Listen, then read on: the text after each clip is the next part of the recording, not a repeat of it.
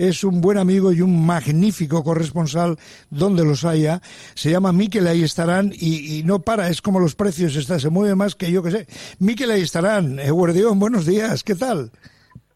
Guardión, muy bien, encantado de estar con todos nosotros qué alegría me da de verdad saber que estás con nosotros por un lado y por otro que estás bien, porque ahora estás en Barcelona, creo, eh, y pero bueno, tú sueles estar más a menudo en Jerusalén y has estado ahí arribita en Ucrania muy hace muy poco tiempo, ¿no, Miquel?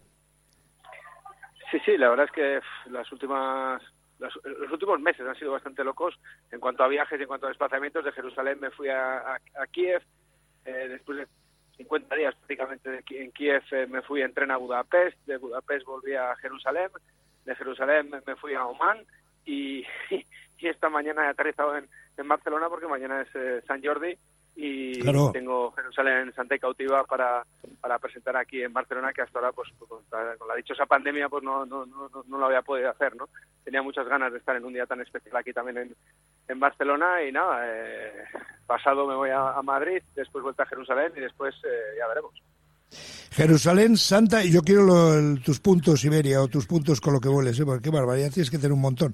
Eh, Miquel, Jerusalén Santa y Cautiva, cuéntanos, eh, haznos un telegrama del libro que presentas. Bueno, eh, es, un libro que lleva un año, lleva un año desde que lo, desde que, lo, desde que, llegó a las, a las librerías y básicamente pues es un, es un, es un libro sobre, lo que es la ciudad vieja y la, gente que vive en esa ciudad vieja de Jerusalén que para mí en estos siete años que llevo en la ciudad santa es lo más de las, lo que más me ha marcado sin duda alguna no solamente diría ya en, Tierra Santa sino eh, extendiéndome al resto de Oriente Medio hay pocos lugares ¿no? que tengan ese, ese punto de enganche que tiene que tiene esta ciudad vieja. Es, apenas un kilómetro cuadrado, pero ahí se cuece, se cuece prácticamente todo, ¿no? Los ojos de, tanta gente están puestos ahí que, que cualquier cosa, ¿no? Que pase ahí luego tiene una repercusión eh, global, diría yo. Te doy la enhorabuena por muchas cosas. Eh, hay una por eh, particularmente por la que te la quiero dar, pero todavía está secuestrada la noticia y no te la puedo dar. Pero tengo una buena noticia para ti que te contaré dentro de unos días, Miquel. Esto, dime una cosa. Estamos últimamente oyendo hablar mucho de Jerusalén y mal en el sentido de que si eh, bombardeos, que si tiroteos en mezquitas, que si está la cosa muy caliente ahora por ahí, ¿no?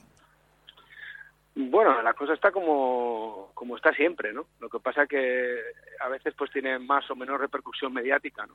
Eh, el tema es, eh, ahí hay un conflicto, un conflicto que, que está, está candente desde la creación, digamos, en la fase moderna, ¿no? Eh, porque esa ciudad lleva en conflicto dos mil años, pero en la fase moderna, que es la que nos ocupa a nosotros, porque es la que, la que convivimos con ella, pues de la creación del Estado de Israel hay un conflicto pendiente de resolver y hasta que no se resuelva eh, vamos a tener episodios de violencia de forma sistemática una y otra vez, ¿no? Eh, y no hay y no hay más, o sea, el conflicto está ahí, lo queramos o no lo queramos ver, lo quieras meter debajo del sillón o debajo de una manta, hasta que no te sientes y lo resuelvas, vamos a tener episodios de violencia de forma sistemática, porque el conflicto está ahí. Lo hemos visto, lo hemos vivido en Euskadi, lo hemos vivido muy, muy cerca. Gente que te decía, estáis ahí medio en guerra, pero y tú decías, pues yo no he visto, gracias a Dios, no he visto un atentado, no he visto un tiroteo. ¿Puede pasar eso en Jerusalén, que tú vivas ahí, Miquel, y no te enteres de qué ha pasado en otro lado de la ciudad? Desde luego, desde luego. Incluso yo creo que es uno de los grandes éxitos que tiene también la ocupación ¿no? israelí. Es que eh, hay grupos, hay, miles y miles de peregrinos que pasan por ahí sin darse cuenta ni siquiera que, la propia ciudad vieja es territorio ocupado, ¿no? Eh, ese es uno de los grandes éxitos que tiene que tiene la, la, ocupación. Eh, por eso es, muy diferente, ¿no? Pasar por Jerusalén como peregrino, como turista, que es lo que hace la mayoría, o vivir allí, ¿no? Me parece que es algo imprescindible como, como periodista pasar por ahí y también me parece una de las grandes tumbas de la información, ¿no? Porque por más, por mucho que lo cuentas lo, una y otra vez, ¿no? En radios, en televisiones, en periódicos, se hacen documentales, hasta que no vas allí y vives allí, realmente no te das cuenta, ¿no? Lo que es la magnitud de una ocupación en marcha en un siglo XXI. Pues eh, le leo en Vocento, le veo en ETV y la verdad es que cada vez que te veo en mitad de un conflicto, por una parte eh, siento envidia de la experiencia y por otra parte pues me da el canguelo. O sea, sinceramente siento miedo cuando te he visto en Kiev, por ahí, en esas zonas eh, de bombardeos. Si hubiera que mandar un telegrama a, la gente, que espero que sea mucha, que nos está escuchando aquí en Radio Popular, en Rey Gracia, Miquel, ¿qué les dirías? ¿Qué has visto allí? ¿Qué, ¿Qué te queda en la retina de lo que estás viendo, lo que has visto en Ucrania? Pues yo creo que en este conflicto, como en otros muchos, eh, lo que les diría es que la, realidad supira por mucho la ficción, ¿no? Eh, y lo que se me queda sin ninguna duda son eh, el sufrimiento de, las, de, los civiles, ¿no? De, una parte de, un país, digamos que hasta hace un mes, no, hace ya un mes, hace ya más de un mes, hasta hace dos meses, vivía una situación absolutamente normal y de pronto se han visto en primera línea de guerra. De la noche a la mañana por una decisión de, de, su país vecino, de, de, Vladimir Putin, se han visto inmersos en una guerra, ¿no? Con lo cual eh, el mensaje es este, es que nos puede tocar, nos puede tocar en cualquier momento y, y la advertencia clara es que la, la, realidad supera por mucho a la ficción, ¿no? Es mucho más, es mucho más dura. ¿Tú crees que esto va para largo? Miquel habló de Ucrania ahora. La verdad es que soy un, haciendo predicciones soy bastante malo.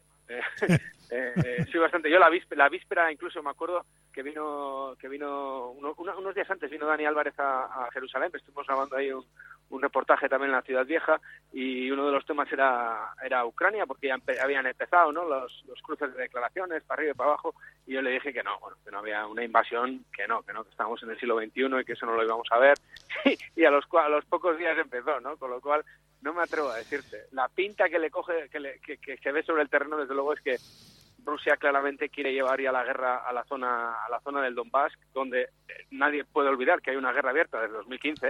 Lo que pasa es que no es una guerra mediática, es una guerra que no ha estado en titulares, pero ha estado ahí, ¿no? Y en el momento que Rusia haga esto, yo creo que va a bajar muchísimo eh, la repercusión mediática en nuestro en nuestro entorno, ¿no? Pero por desgracia sí, desde luego si me si me pides mi impresión personal es que esto esto va para largo para, para desgracia sobre todo de los ucranianos. Pues después de tus vaticinios no te preguntaré en qué termina la lotería que quiero comprar, pero lo que sí te prometo es una llamada muy prontito para darte una excelente noticia. Miquel, ahí estarán. Un placer y un privilegio hablar contigo. Cuídate mucho, ¿vale? Lo mismo, un placer y espero que hasta muy pronto.